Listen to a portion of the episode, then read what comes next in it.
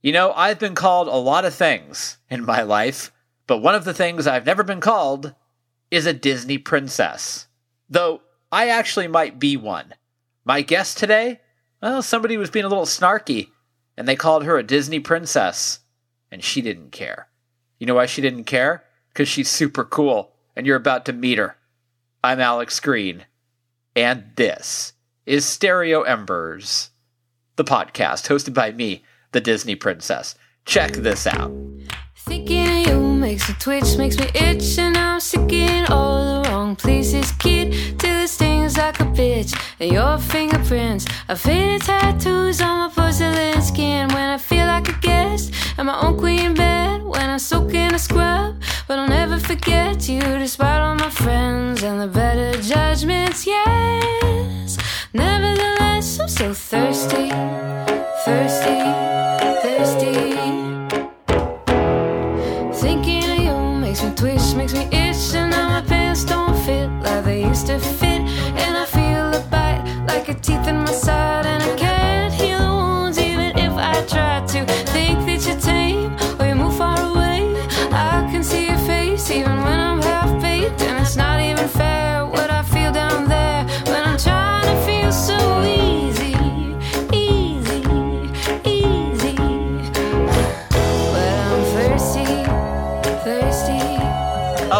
Forgot I'm not supposed to play the whole song. Not yet. Uh, it's hard to turn that one off. I love it so much. Uh, that is the music of Elizabeth and the Catapult, a band which features my guest today on the program, Elizabeth Ziman. Let me tell you a little bit about Elizabeth Ziman. The Greenwich Village born Elizabeth Ziman started playing the piano at a young age. How young? Well, she wrote her first song at age six, so pretty young. A start like that makes her scholarship to study classical composition at the Berklee College of Music, and her nabbing an ASCAP Lieber and Stoller scholarship not a very big surprise. So, her scholastic plan was hatched, and she was ready to go. But, like they always say, the best plans are born from the plans that don't happen, and you can't plan for that. You just go with it. And Ziman did just that. Her plan to focus on scoring films was upended by Patti Austin tapping her for an Ella Fitzgerald tour that found Ziman on the road for almost two years. She got back to Berklee, and as her collegiate career was winding down, she put together Elizabeth and the Catapult. From there, things started to move fast. The band put out an EP in 2006, signed with Verve in 2008, and their first album, Taller Children, hit shelves in 2009. In the past 15 years, the Brooklyn band has put out five albums, collaborated with Ben Folds, Gillian Welch, and David Rawlings, opened for Sara Bareilles at Madison Square Garden, and nabbed an Independent Music Award. That fifth album I mentioned is Sincerely E, a nimble and poetic effort written and recorded during the past year under quarantine. If you're one of those people who found yourself making a series of pandemic pivots since March of 2020, Sincerely E is perfect for you. It's the soundtrack of those pivots. A heartbreaking, soulful, and comforting effort, it finds Ziman playing with poise, finesse, wisdom, and grace. From the spry pop of Thirsty to the thoughtful and aching Pop the Placebo, it's stark, it's dark, and it's ultimately thrilling. And so is this conversation. I love chatting with her. This is me and Elizabeth Ziman having a chat right here on Stereo Embers, the podcast.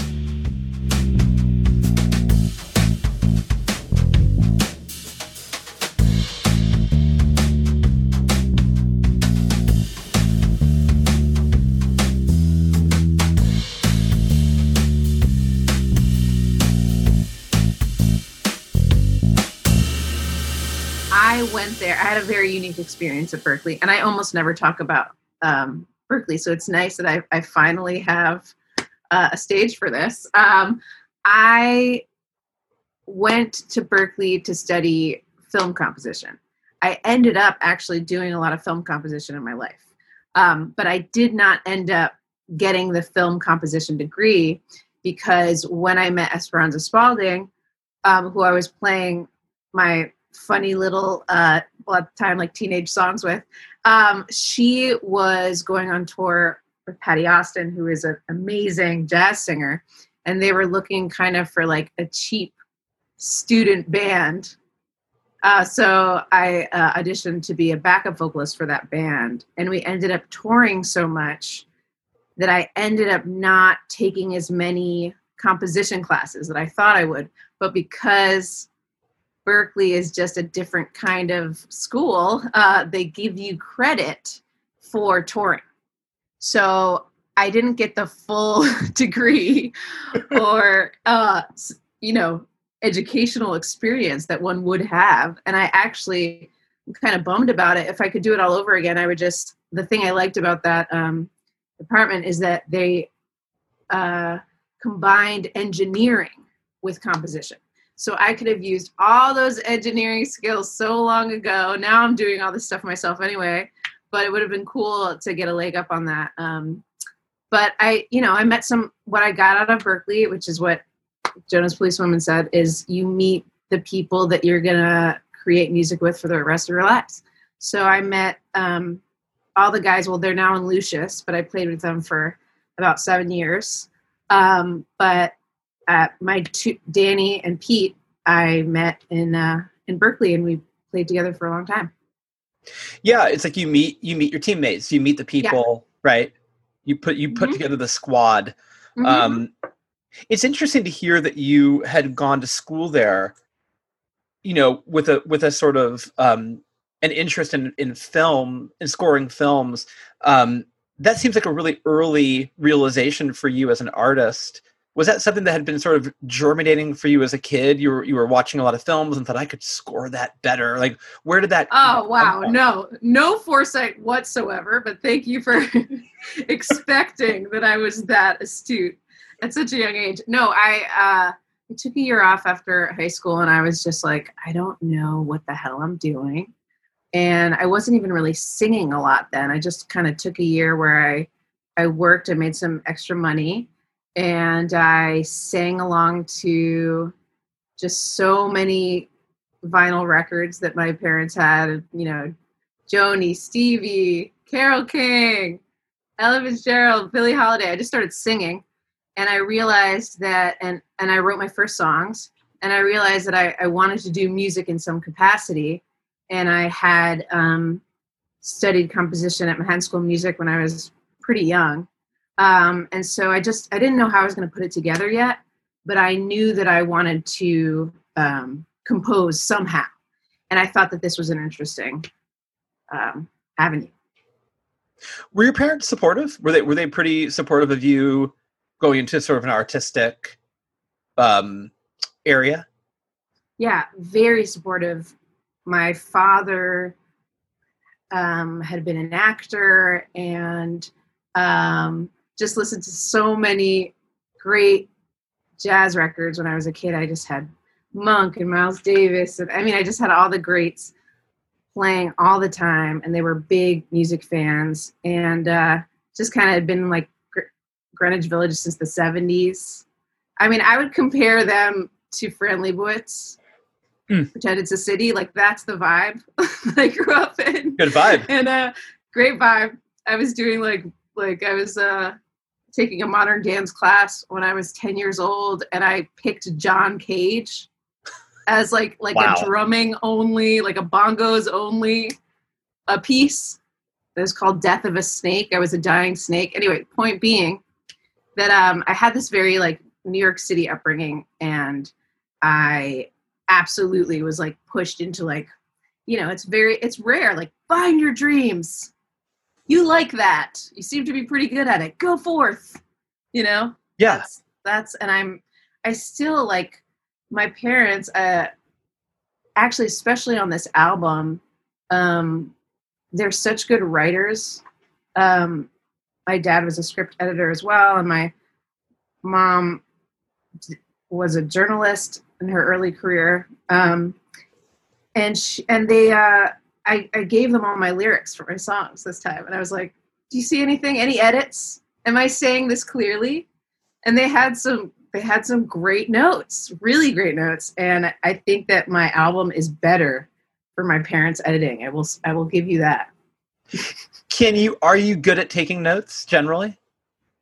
You know what?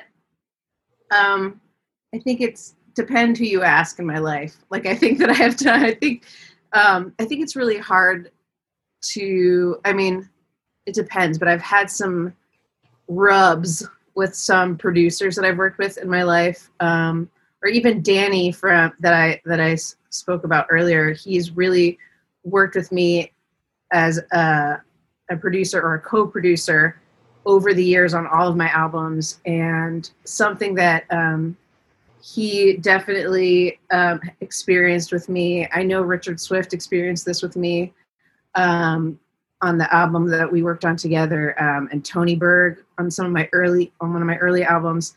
Is that I'm such a that I really want to be producing, and I really want to you know hold all the keys, and I I have such an arranging head from all the film product I mean film writing stuff that I do that I think that I can be I can be kind of controlling in that vein. And sometimes it's hard for me to let go. And so it's always a process of like letting go. So Right. I would say in that capacity I'm less open-minded although it really depends on the situation. But um but like in terms of if anyone ever has notes on my actual writing like I'm part of songwriting clubs now on Zoom woo like silver lining this last year. I can i'm like really i i i think I- would like to say that i am pretty open when it comes to like lyric notes and like any like harmonic or, or even production like critiques i think are, are really fun. I really like I, i'm really open to it.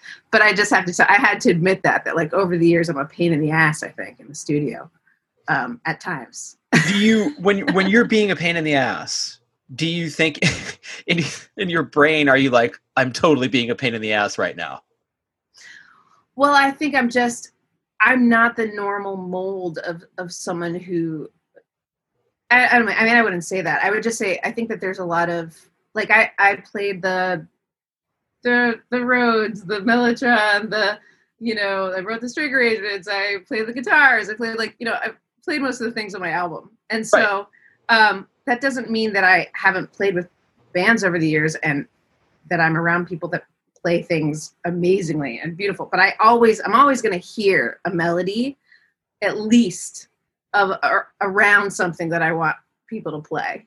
And i think that it's um i think that it's been like this push and pull of getting out of the composition head when collaborating with people and still having your voice but still giving people space and breath to bring what they have to the table as well.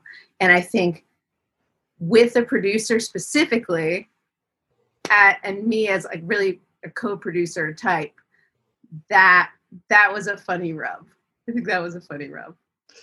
I mean i guess the the question would be can you just do the production yourself? So yes that's what i've done this time yes.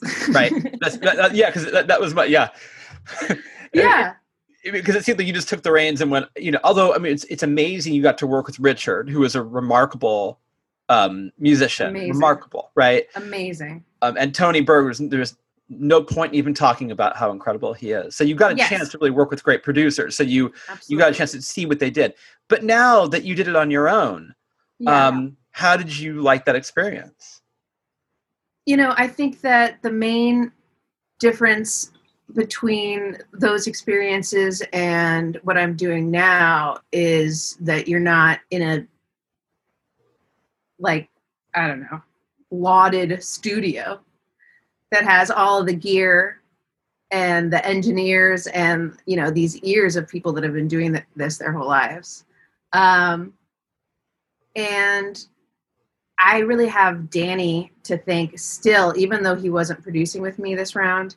He took, you know, I just, I, there's, I wasn't using any like li- library sounds or, uh, you know, I wasn't like digging into fake sounds on this record. I was like, I want this to sound like my house. I want this to sound like where I'm doing it. People have been telling me forever from my live streaming, which I've been doing forever, to just capture that feeling um, of me at my piano, and then anything else that's made in my house, like capture it in the, in the most raw way possible, and give that to us on a record.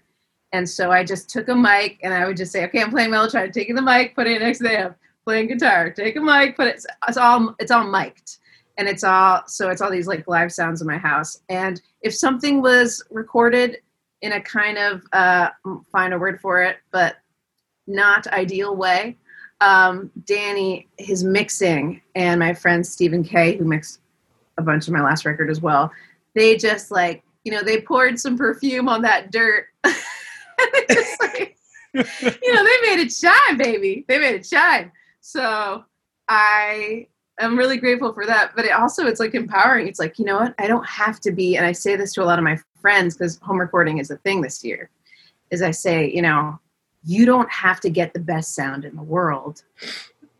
Concentrate on the song. If the song is there and the part is there, do the best you can. And you may be very surprised at what mixing and mastering can bring to the table with this process. Yeah, it, yes, and I and I I've heard things that are there's a kind of like a varnish, a kind of magical varnish that kind of comes. Mm-hmm. Um, you know, I'm a writer, and I if I if I write and then I give myself the editorial distance where maybe take a week or two, let it sit, and then come back to it, I then become the editor and I become the mm-hmm. person who is making the sort of businessy decisions of this yeah. needs right take get rid of this move that and so i recognize yes. those are two very different processes yes for you when you you know you do the artistic side of things and then you move into the production of it but that still is artistic so yes. is that is that still part of the process or is that a totally different hat um, i think that my my process usually goes like this i have an idea for a song I overhear something, I watch something, I read something, I wake up in the middle of the night, whatever, what have you. But it's it's a it's a um it's a narrative idea. It's not based on music yet.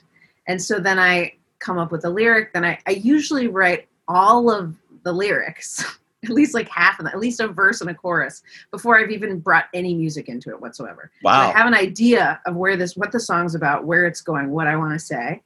And then, then I'll go to the melody. So because I don't have, because I only have the lyrics. So I just walk, I usually take a walk. I'm doing some dishes, something else that like gets, gets my uh, analytical brain out of the way. And I, and I turn it into a melody. Once it i have the basic melody and lyrics for it then i bring it to the instrument. And so then i then i you know give the harmony. And then the production can be a part of getting into the style of the song. That can be part of that. So it's still artistic.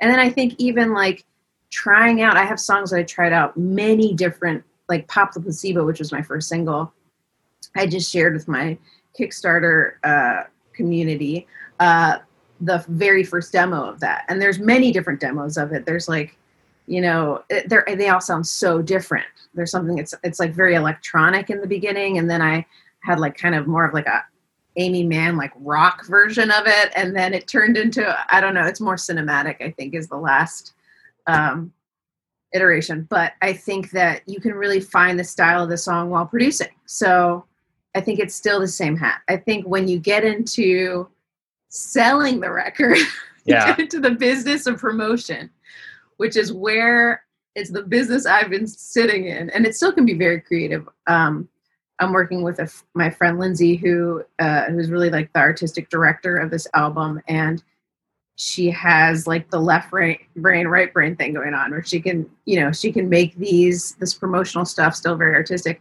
but i think at the end of the day i haven't written anything since i started the promotion i haven't written like a single lick of a song.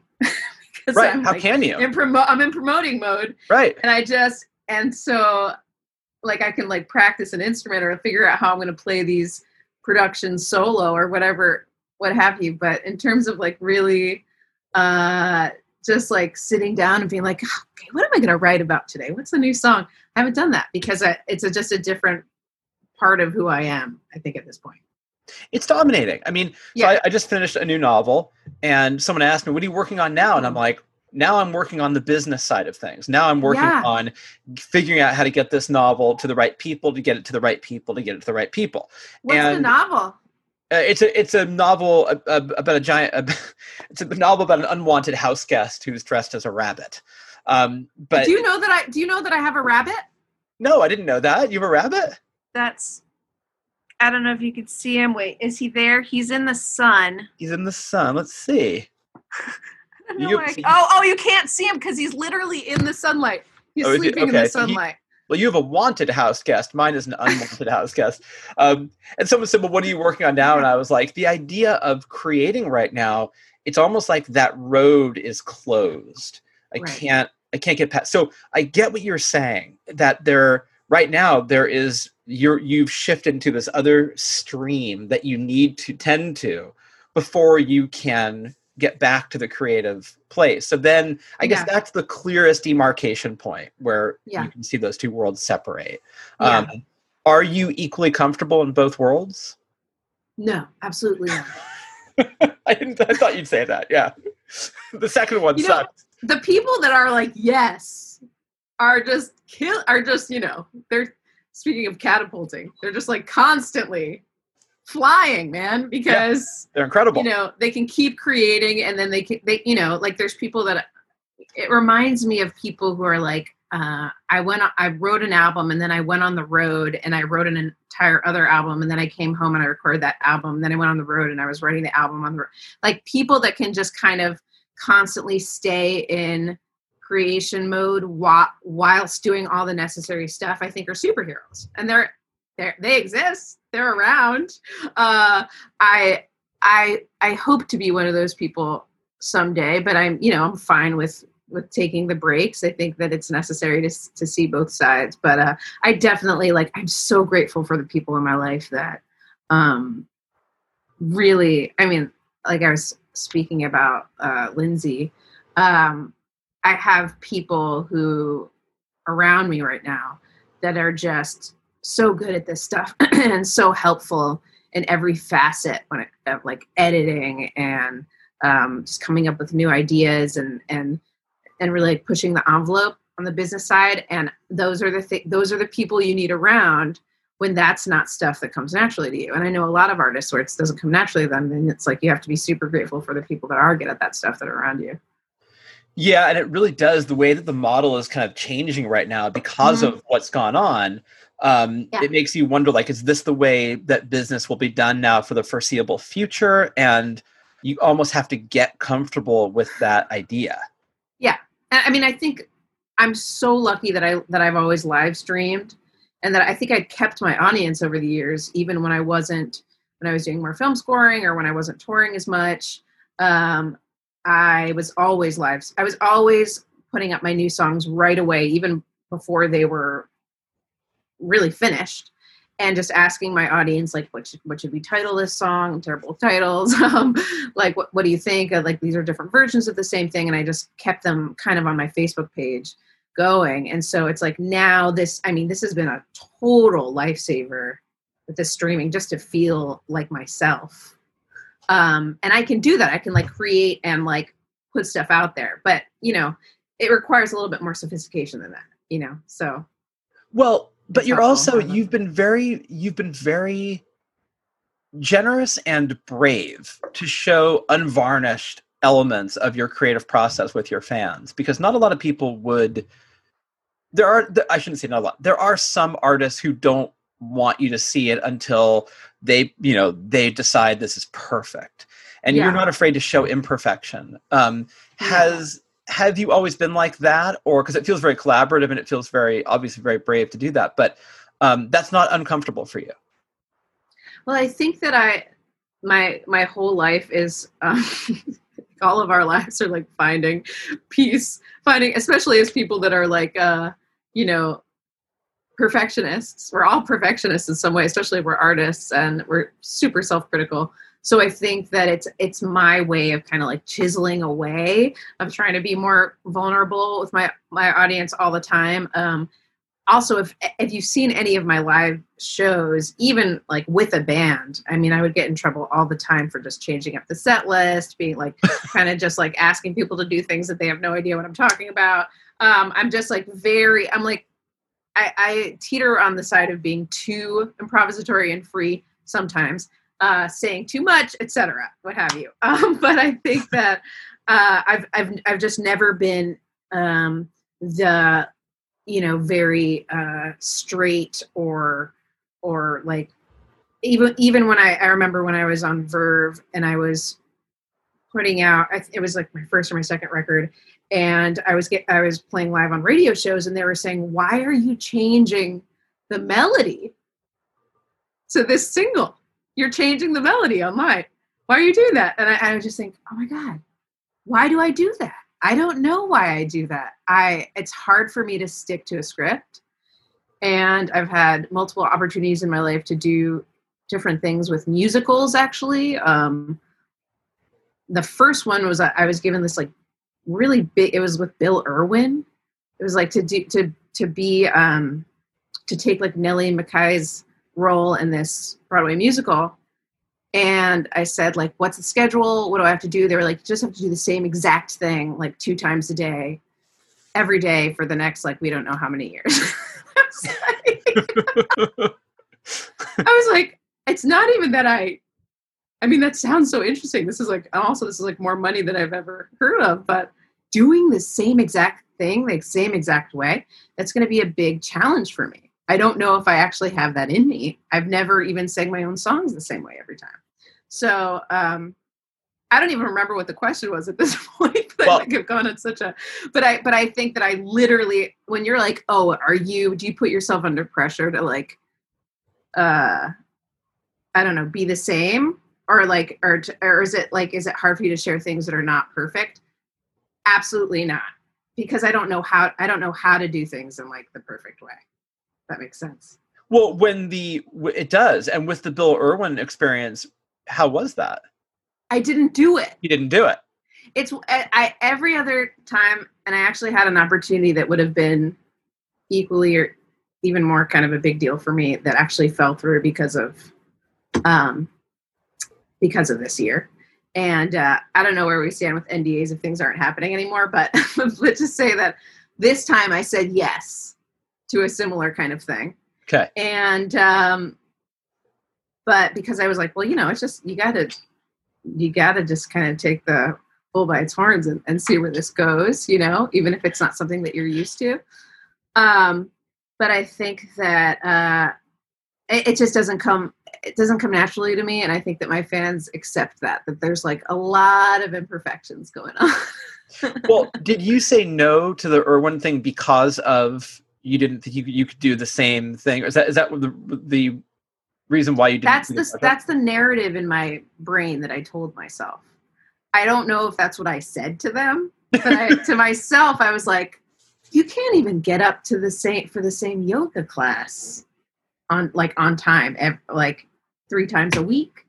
How are you going to like actually perform this music the same way?"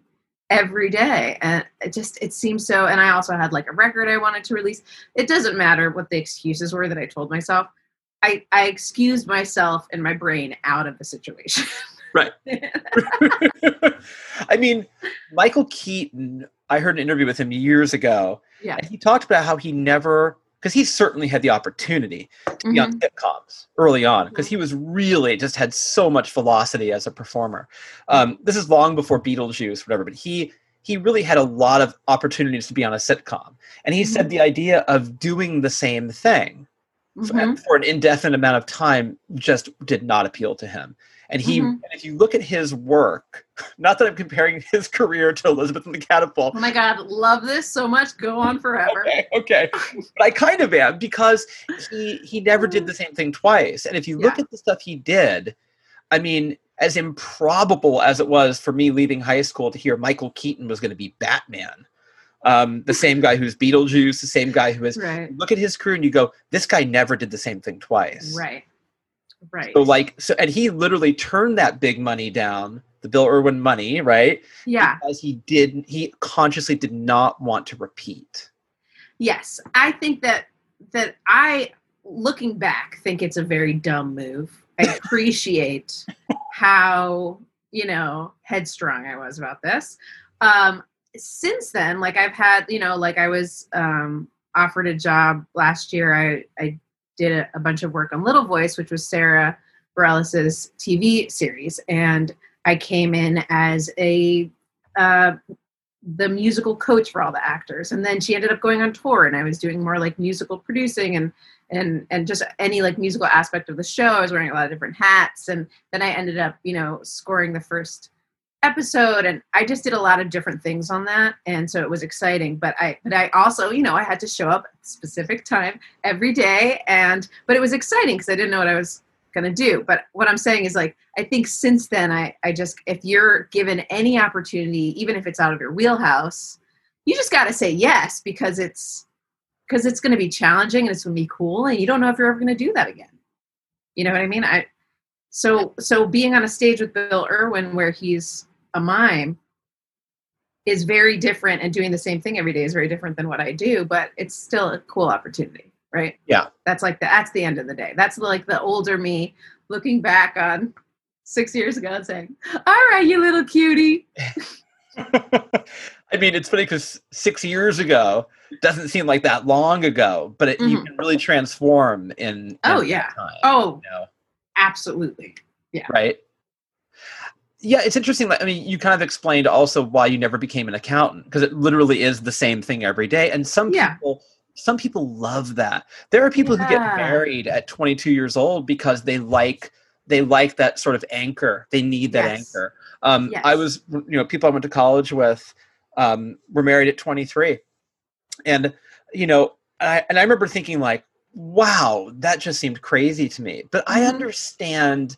I get it. I understand that sort of you there's want comfort that. in it Yeah, yeah Yeah. habits are habitual living is you know i still tr- i still have all of my habits you know and and it kind of leads me to like what a lot what this this record is about trying to find normalcy in like an insane experience and a lot of that stuff was you know whether or not i'm like kind of fighting against it which was like you know my song about together alone which is about being on the phone all the time um, or you know pop the placebo which is my first single which was about um, you know like kind of fighting back against the wellness industry and all of the the bombardment of ads that we're um, sifting through every day. But i think that we're you know the self betterment thing was just like a like we're just trying to feel sane and we're just trying to build habits right now. Um, that may make us feel okay you know in isolation in a house alone. And um, for you know it's maybe okay like when the world is normal to just like get up at different hours and you know get up at like noon one day i get up at like seven the next you know the next day and stay out all night whatever whatever i want i can you know when the world is different that that kind of flexible living feels okay. When you're isolated if i don't have like you know the thing that i do every morning like i cuddle with my buddy then i like i have my coffee ready and then i you know i play crosswords every night. I have all these like really interesting new habitual things that i do. I like have to like take a walk every day or else i'll feel a little nuts. Um i feel like i've tried i've brought in that accountant mindset a little bit more so that i can just make sure that i'm like mentally healthy um whereas i didn't need to do that as much otherwise right, right. So it's a it's a it's a, it's a perfect blend of improvisation and ritual, yes yes right? yes And so, has it made you appreciate the idea of consistency? Yes, I think I went. I uh, the thing that my that Pop the Placebo was about was, you know, I think that a lot of people. I hear this a lot from my friends, especially at the the height of the pandemic when we were really like quarantined. Um, was that they were like putting extra pressure on themselves to like, you know, write that book or like compose that opera or like why weren't they doing more you know whether it's you know for for activism or whether it's just for self betterment and i think that you can go too far with it. Like i'm really annoyed at noom. Have you heard of noom? I know Noom. thing on my they're like they were just bombarding me with ads and i finally was like fine I'll, i don't know why i need this but fine. And then i was so pissed off at them like making me take quizzes all day about my relationship with food and the psychology behind food. It freaked me out and it's comp- i felt like this is a compulsive situation where i'm like tracking everything about i don't why do i have why do i have to, to be on noom? And that's the kind of thing is like i think that this when the self betterment goes too far here when you're in isolation it's really not it's not self betterment anymore. It's compulsion it's obsession it's weirdness. But i think that a certain amount of the of the ritualistic and like just taking care of yourself going on a walk cooking more that's lovely. Yeah. you know? Um but yeah i just I, it's a it's a it's a balance My friend Cleo doesn't care if it's placebo. If you open up her mind, really let the blood flow. She talks in crystals, always sitting down to give you unsolicited advice. Tarot cards and rainbows. And my friend Wheeler, he's been talking to a healer ever since his wife left home.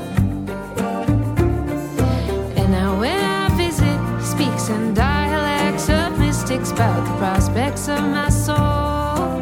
Says he knows more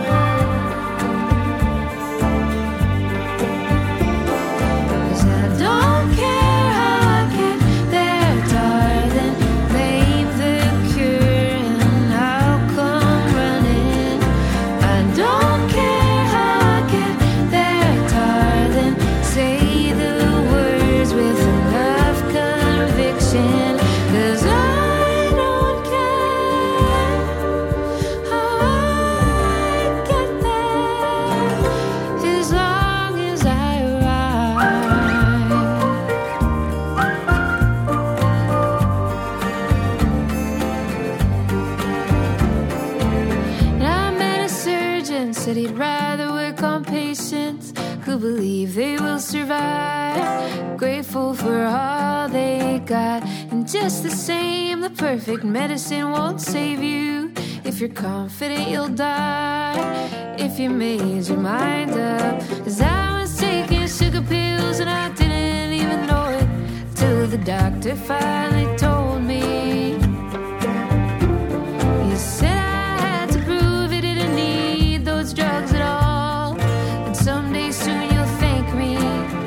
said you'll thank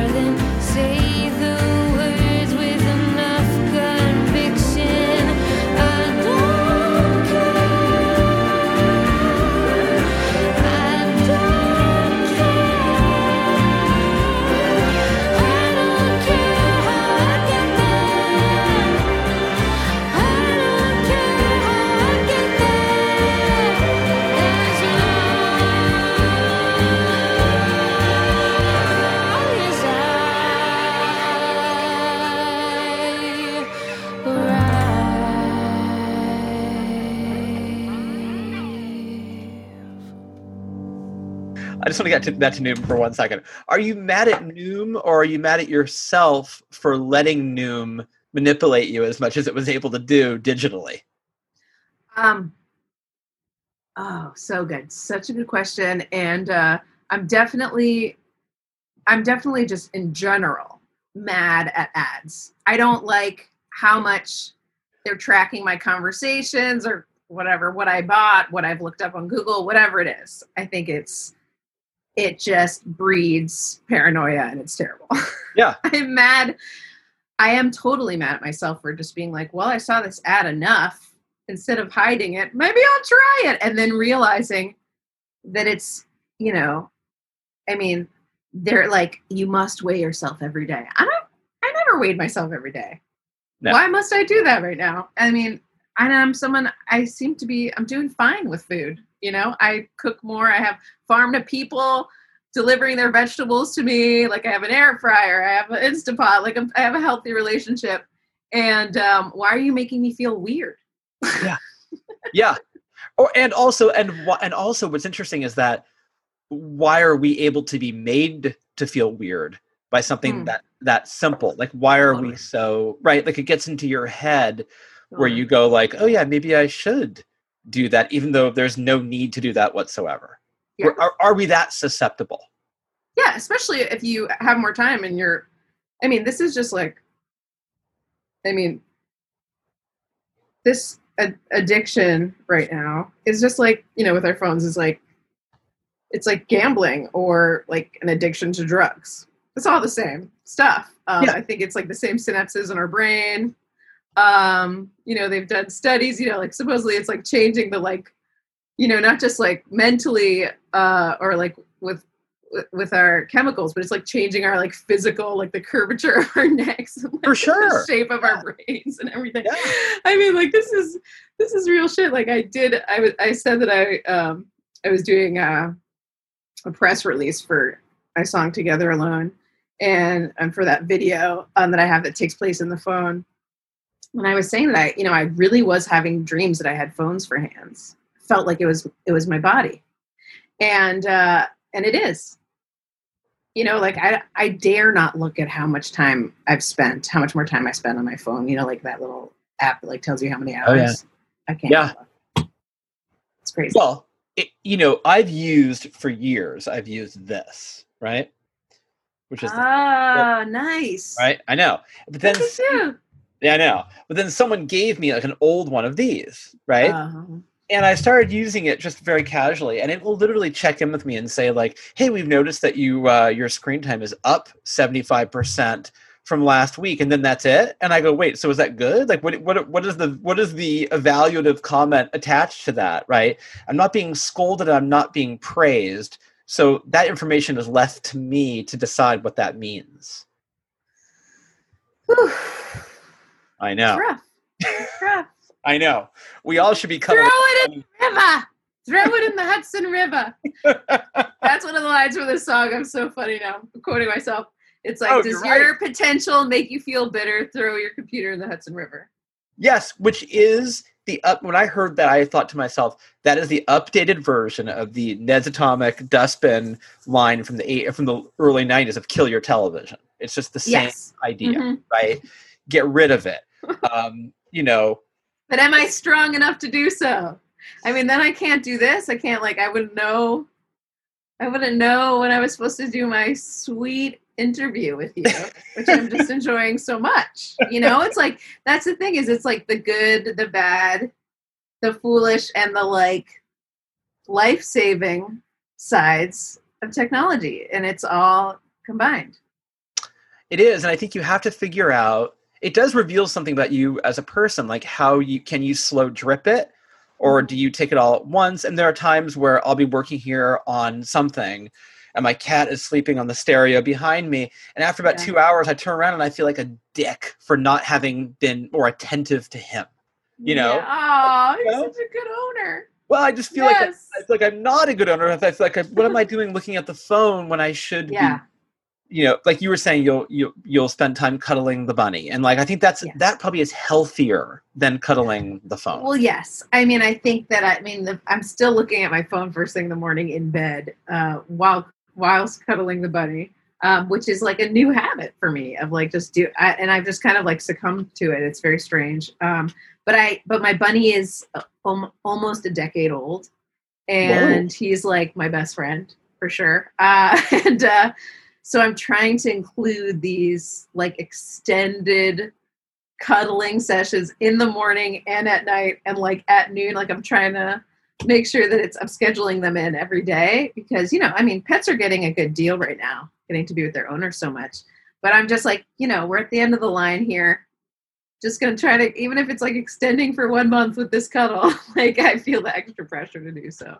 Yeah, yeah. No, I, I've been thinking about Yeah. rabbits so much because of the because of the book that I wrote, Yeah, and so it's like read I- it yeah, I'll, yeah. I, I'll have to happily send it to you. oh, Um, you. it's uh, yes, I've been thinking so much about about rabbits have been on on the brain, um, you know. But anyway, yeah. So I do think that there is something to be said about what does this reveal about me as a person? Where, for example, if I were to when I got really into Breaking Bad, I remember that I would watch an Mm. episode and then it would say next episode, and I'd go okay, and then Yeah, four hours later, it's dark outside and I haven't eaten and I'm still wearing my pajamas, and And it's also like the most depressing show on earth. Oh, I mean, I it's mean- amazing. It's like The Wire. It's like you have to see it, and it's terrible for you.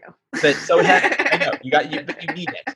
Um, but the thing is, is that I wonder, you know, but that rewired my brain because in the old days, you'd watch a show and you'd think about it for a week and you'd sit with it, and then you'd come Yeah. back to it the following week and you knew exactly what was going on. You'd pick it right up.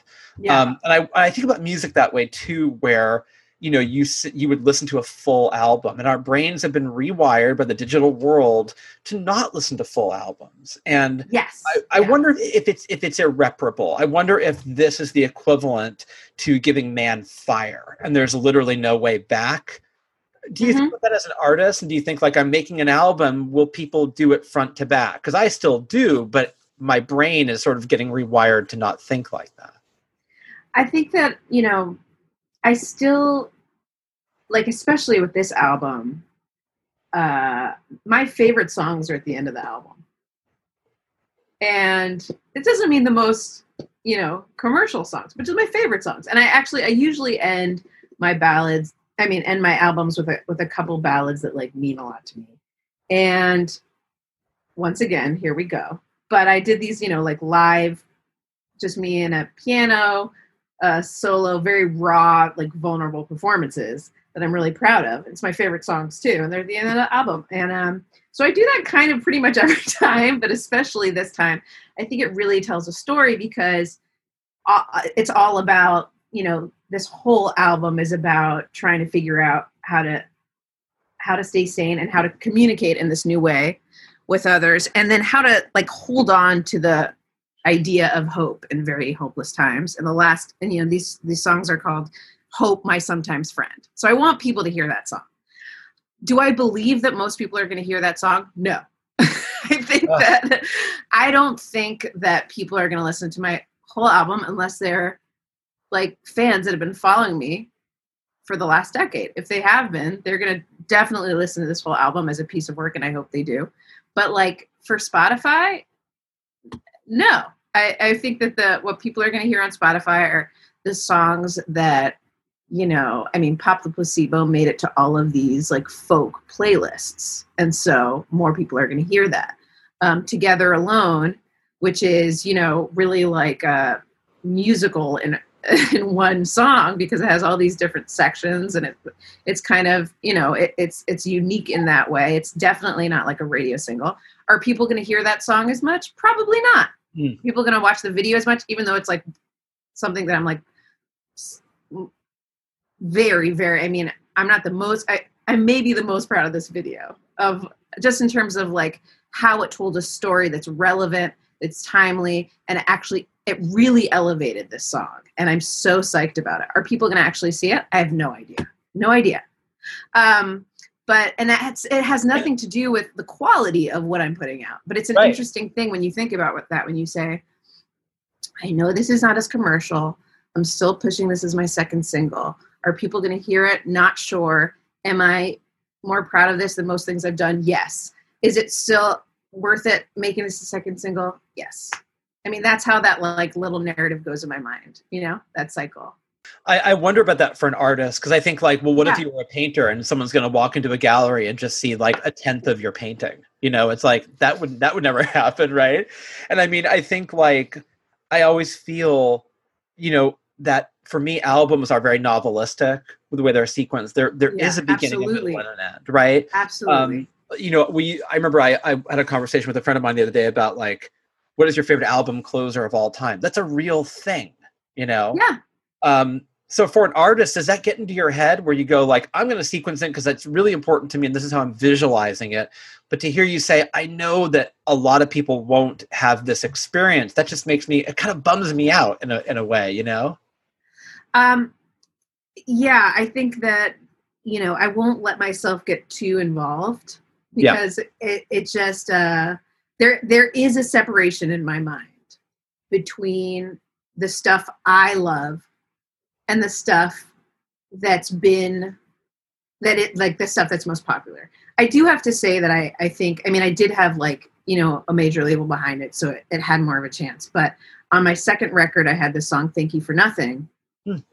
and it's it's probably I think it's just in terms of like saying a lot in the most simplistic way possible, um, a digestible piece of work. I think it's like one of my best songs, and it's a ballad, and it sounds kind of Leonard Coheny, and it never got any radio play, but it uh, it's one of my most popular songs amongst my fans, and it got me opportunities like you know going on tour with Sara Bareilles, and I don't know Anne Hathaway spoke about it, and you know getting ready for this movie. She was I, got, I actually was in a movie that with her because of that song. There's just there's different um, avenues of like you know opportunities you get from songs. So I so I already got like a, a commission for a choral piece from this Together Alone being released.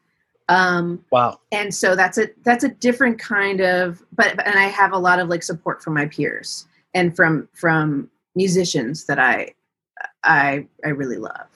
And so I think that there's you know that stuff is important too whether or not it gets like widespread acclaim. Yeah. Oh, like, who the hell cares at this point? I mean, like, what is that? And it's not always going to hit that way, but it's but it but it can be something that I that like people that dig my music appreciate. People that already dig my music, you know. And I'm sure that you hear from people on social media who will write to you and say, "This deep cut, uh, track nine, really did it for me." And, it, and we're right. We're, so clearly they are listening. All so you, it, it Well, right. yeah. What's interesting, what's really interesting about my audience is that the people that tune into my live streams, and they're usually solo, me, sometimes, you know, I do looping and what have you from time to time, but I have, but it's me and a piano or it's me and a guitar. And the people that tune in week after week, they're always asking me for the ballads. They're, it's not very often that they're like, oh my God, will you play, you know, this song race you? that you know that's like this dumbass song about running through the woods that was very catchy and sweet. They're like will you play golden ink or thank you for nothing? or you know um, i think that the people that come back again and again that already know my music are always they have really good taste in my songs like within my catalog they pick the right ones so Yeah. i that's that's awesome you know that makes me feel great that's that's something That is awesome. And do you think that are you seeing that a lot more now in the last year that people are, are yearning for the ballads because it seems like it's a very reflective year and maybe people are headed that direction or has it always been that way?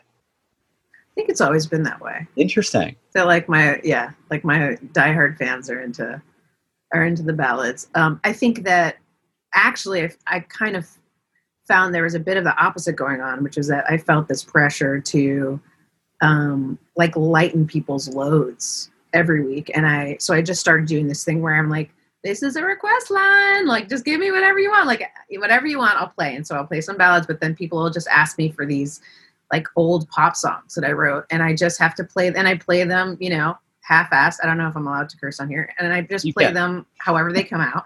And uh, and it's not again, it's not about perfection, and people really appreciate it because and they're asking for some of like you know the really bouncy songs because people need a bounce right now. Right. They Right. need a little bopping. I have in been their lives. I I have found this band. Yeah. I've talked about it a little bit before, but I found this band called Bad Nerves from the UK, Mm, and I I they have been exactly what I've needed in this last year. They because they're sort of they remind me a little bit of like imagine like the Buzzcocks meets the Misfits, and Mm, they're this, this British band, and they just it's like instant it detonation, right? Like, like Mhm. literally, there's a song called Electric '88, and I it, all it takes is 15 minutes to be exhilarated. Fif- I'm sorry, 15 seconds to be exhilarated. yes. I guarantee Yeah. you, if you check them out, B- Bad Nerves, Electric 88, 15 seconds. If you don't fall in love, I'll give you your money back for Zoom or for Noom. but but the thing is, is that they I have found myself attracted to exhilaration in the last year Yeah, or so. for sure. What kind of art have you found yourself consuming? Have you found you've been more reflective or looking for that velocity as well?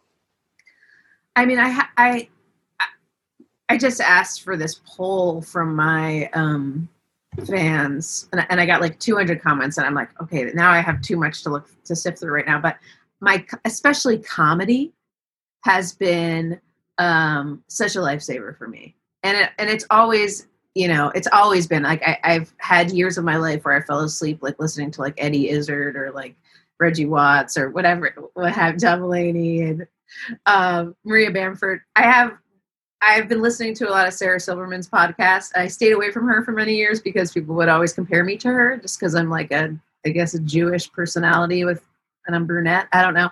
Yeah. Um, but I was I basically I have some humor at times. Um, but I was like, ah, I'm gonna, you know, just stay away from this. People keep comparing me to her. And then I just kind of fell in love with this podcast and just how um unabashedly true and um, kind of raw and dirty and silly she is. And uh, I think that, yeah, I think definitely the comedy has helped me. Um, I've I got really into Blondie again Mm. for like just like for my walks. I've been listening to Cesaria Evora. Um, I've been listening to. Uh, I I brought back Buena Vista Social Club. Um, I've I've been watching like kind of silly movie. The sh- like Chef is amazing. Do you remember that movie Chef I do. about the about the taco truck? oh, I love that. I love that movie. Is that the one with Jon Favreau? Yeah, Yes. Jon Favreau, great. You know, like anything Oh that's God. like kind of silly, like not too serious, but like well written. That's why Fran Lebowitz is just like really doing it for me right now because she's just so. uh She's so. uh I don't know. She's kind of like very insulting and critical, but but so right about most of what she says, and so funny and so witty. Uh, so I've been I've been just making sure to keep the lightness in there a little bit, a little dose of that every day, and then you know meditating, etc. But the comedy, like the comedy albums, have always really done it for me. Yeah, I've done a lot of me too. I've been I've been going back to a lot of comedy, even rewatching Curb Your Enthusiasms Yeah. and um you know, I love it. I love Eddie Izzard as well. I love Dylan Moran. I've been doing a lot of that stuff. Mhm. And it, interesting you bring up the movie Chef because there's a moment in Chef where Oliver Platt is that the critic, the food critic, right? yes, and he just torches him. yes, Favreau comes out drunk and he makes a really good point that I think about that every artist can make, where he says, I tried my best. Like, I'm not trying to ruin you. I'm trying really hard to produce something you will like. right, right. Oh my god! First of all, can I just give you props for remembering an actual scene and line from something that you must have seen so long ago? A while ago. That's yeah. why you do what you do because you just have that, got that stored in the in the banks. Um, yeah, absolutely. Like we're just well, and and also like Maria Bamford has this line in the beginning of her latest special, um, where she's like talking to critics, and she's like, "Great," she's like, "Thanks," and like, let's see what you can do while we're at it, um, which is like, which is kind of along the same lines, which is, uh, you know, so, sometimes I read these. Uh, I actually reread something from uh, a review from like 10 years ago on my first album that called me a Disney princess. Oh, like, like she sounds like everyone. She's this Disney princess. She's not saying anything. And I was just thinking, like at the time when I made Taller Children, um, I was like, I had like an autoimmune disease. I was like suffering with my health, um, and I, I was like, I was still a kid. It's like, you know, early twenties, and I, like, helped. We produced this thing ourselves, me and Danny, like at home, and we made this album that, like, you know, then Verve picked up, and it was like, it was doing. I mean, it did better than like all my other albums, and I, I didn't know what I was doing. I didn't know. I hadn't found like my true voice with my first album yet, perhaps. But I think I was like onto something at least. And to just like read this, this, I when I read that again, I was I just laughed and I was like, you know, I've always wanted to sing like a Disney princess. I've always, you know, I, I wanted my voice to be like pure and perfect, and I never had that voice. I have this like, you know, I have this like dirtier, more broken thing going on. And I was like, maybe I should take it like that. But also, who is this guy? Yeah. you know, like I'll never, I'll never become the person that reads the reviews and just goes, the good, the bad, it's all the same to me. right. Like I'll never do that. Right. I'll Right. always take it personally and then be like, well, I should weigh in it. This should be weighed into my compass of what's true in the world. Well, when I when I put my first book out, it was a book on the Stone Roses, and Yeah. the first review I ever got. This is a fir- it was the first review I got. Yeah. Um, was I can't believe this guy teaches college. 'Cause That's what I do, and I was like, and I was like, well, I fucking do. so, what you know, what are you trying to take my job away and ruin my book? Um, but I remember Yeah. thinking like, okay, that was a pretty. And then he called me a Disney princess. Uh, but he but i thought you know that's a really like what a savage thing to say about Yeah. somebody um and i thought but you know i still i wrote the book i wanted to write so i don't care what that guy says then i realized that if someone came back and said this this book is genius i needed to sort of like weigh them the same because you can't take the praise and reject right like you kind of have to figure out how to filter that in a healthy way that's not easy yeah, I mean, Maya Angelou has been quoted for saying that she like won't read any of her reviews. You know, Yeah. it's not like this is not like no one like figures it out ever. Like after all these years, you don't like grow up and say, "Well, now I'm really good about taking this very insulting uh, criticism." Uh, I was told I actually had some, someone say something about, on my last album. It was actually there was some uh, confusing because there were some really big compliments in the review, and then they said something about how I was like a like kind of like a fake composer or film composer, something like that. It came along, it came across that way, which is the same thing where you're like, what do I have to do to become a real one? Yeah. yeah. Amongst these 20 films what what do you think i have to do better?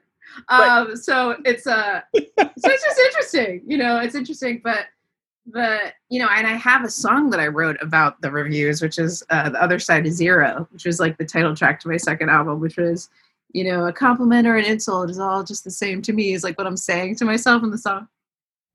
But i think it's always going to take a lot of work just to just to like you know you're always building that thicker skin and then it gets broken down. And and you know we're these like dichotomies as artists because we're so vulnerable and we have to be so vulnerable in order to create what we create. We have to have our ear to the ground and be like you know kind of raw. And then and then we're also supposed to be like super tough. Right. You know? And just like not give a fuck.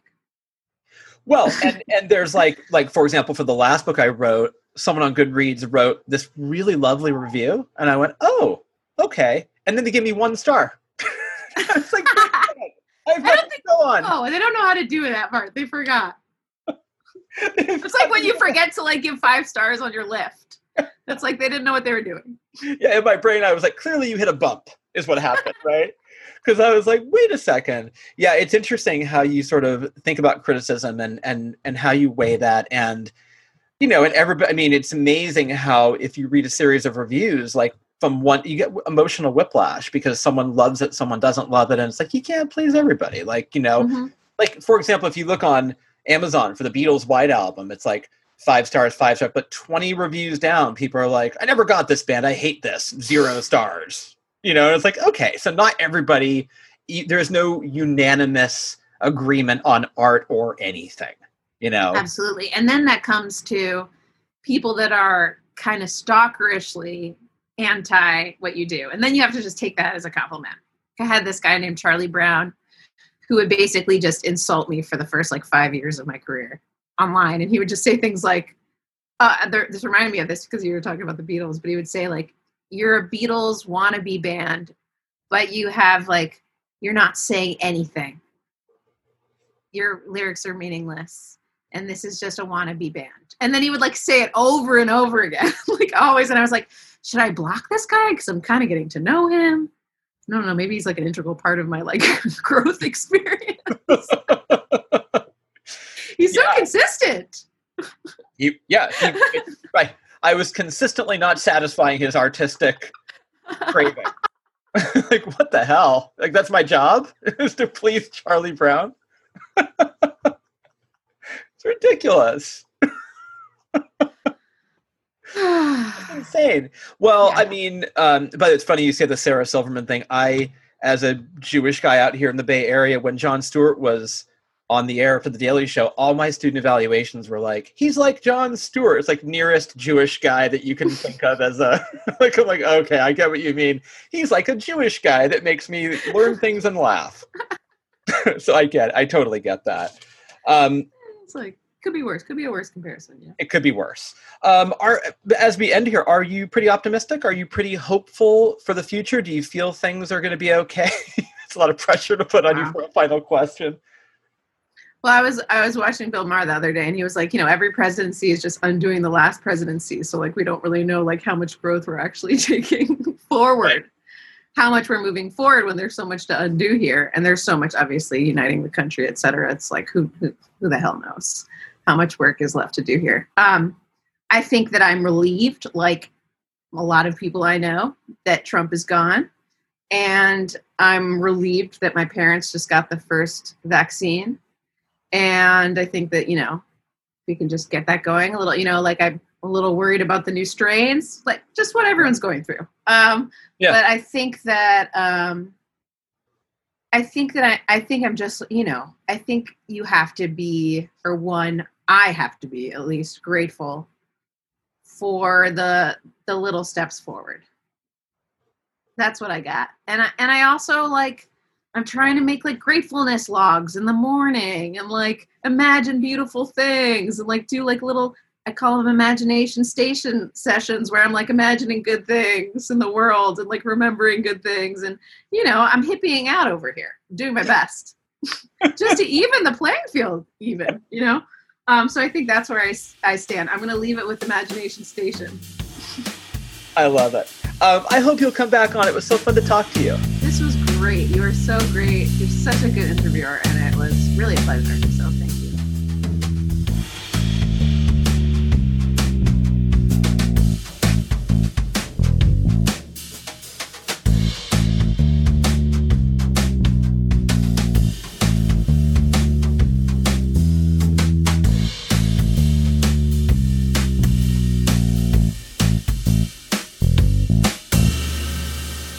Isn't she great?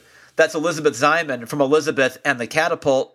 Uh, I love that chat, and I love the new album. Sincerely E is what it's called, and it's very easily one of my favorites of the year. It's a really, really beautiful album. It's fun, it's dark, it's joyful, it's mournful, it's everything. And it's going to bring you hours and hours of pleasure. All right, so go get it.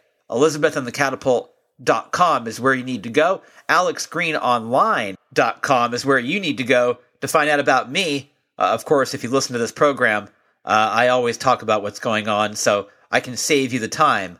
But uh, you know, it wouldn't hurt to stop by and say hello uh, on that uh, that silly little page I have going there. I got to update it too. It's a little old.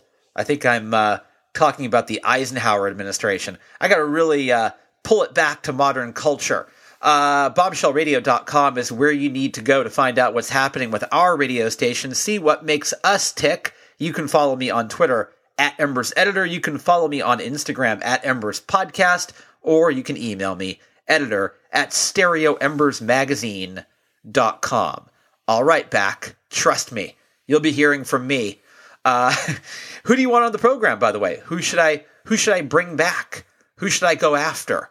Let me know. I know I let you know where this podcast can be found every single show we do, but we have to do that. Stereo Embers, the podcast, can be found on all podcast platforms. Go to the one that you use, subscribe, leave us a rating, maybe a nice comment or two, something about the way we dress. You know, these little compliments, they go a long way in the digital universe, especially for those of us with fragile egos.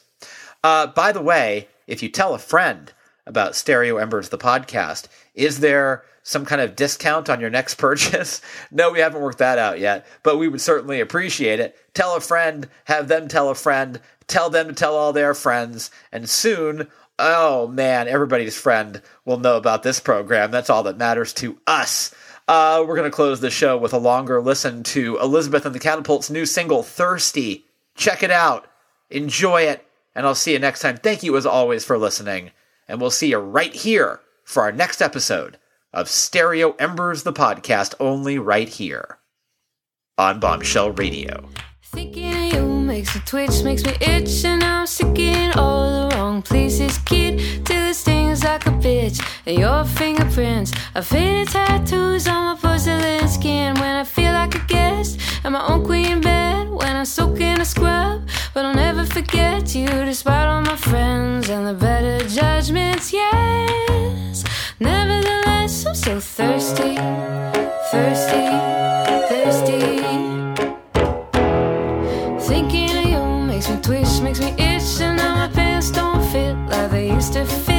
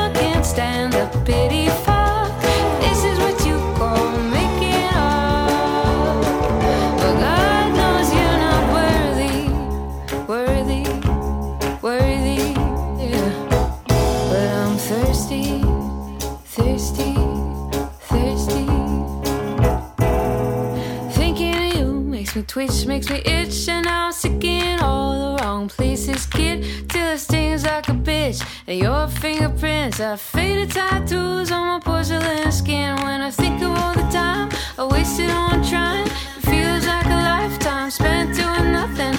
Oh my my, it's just so damn appalling.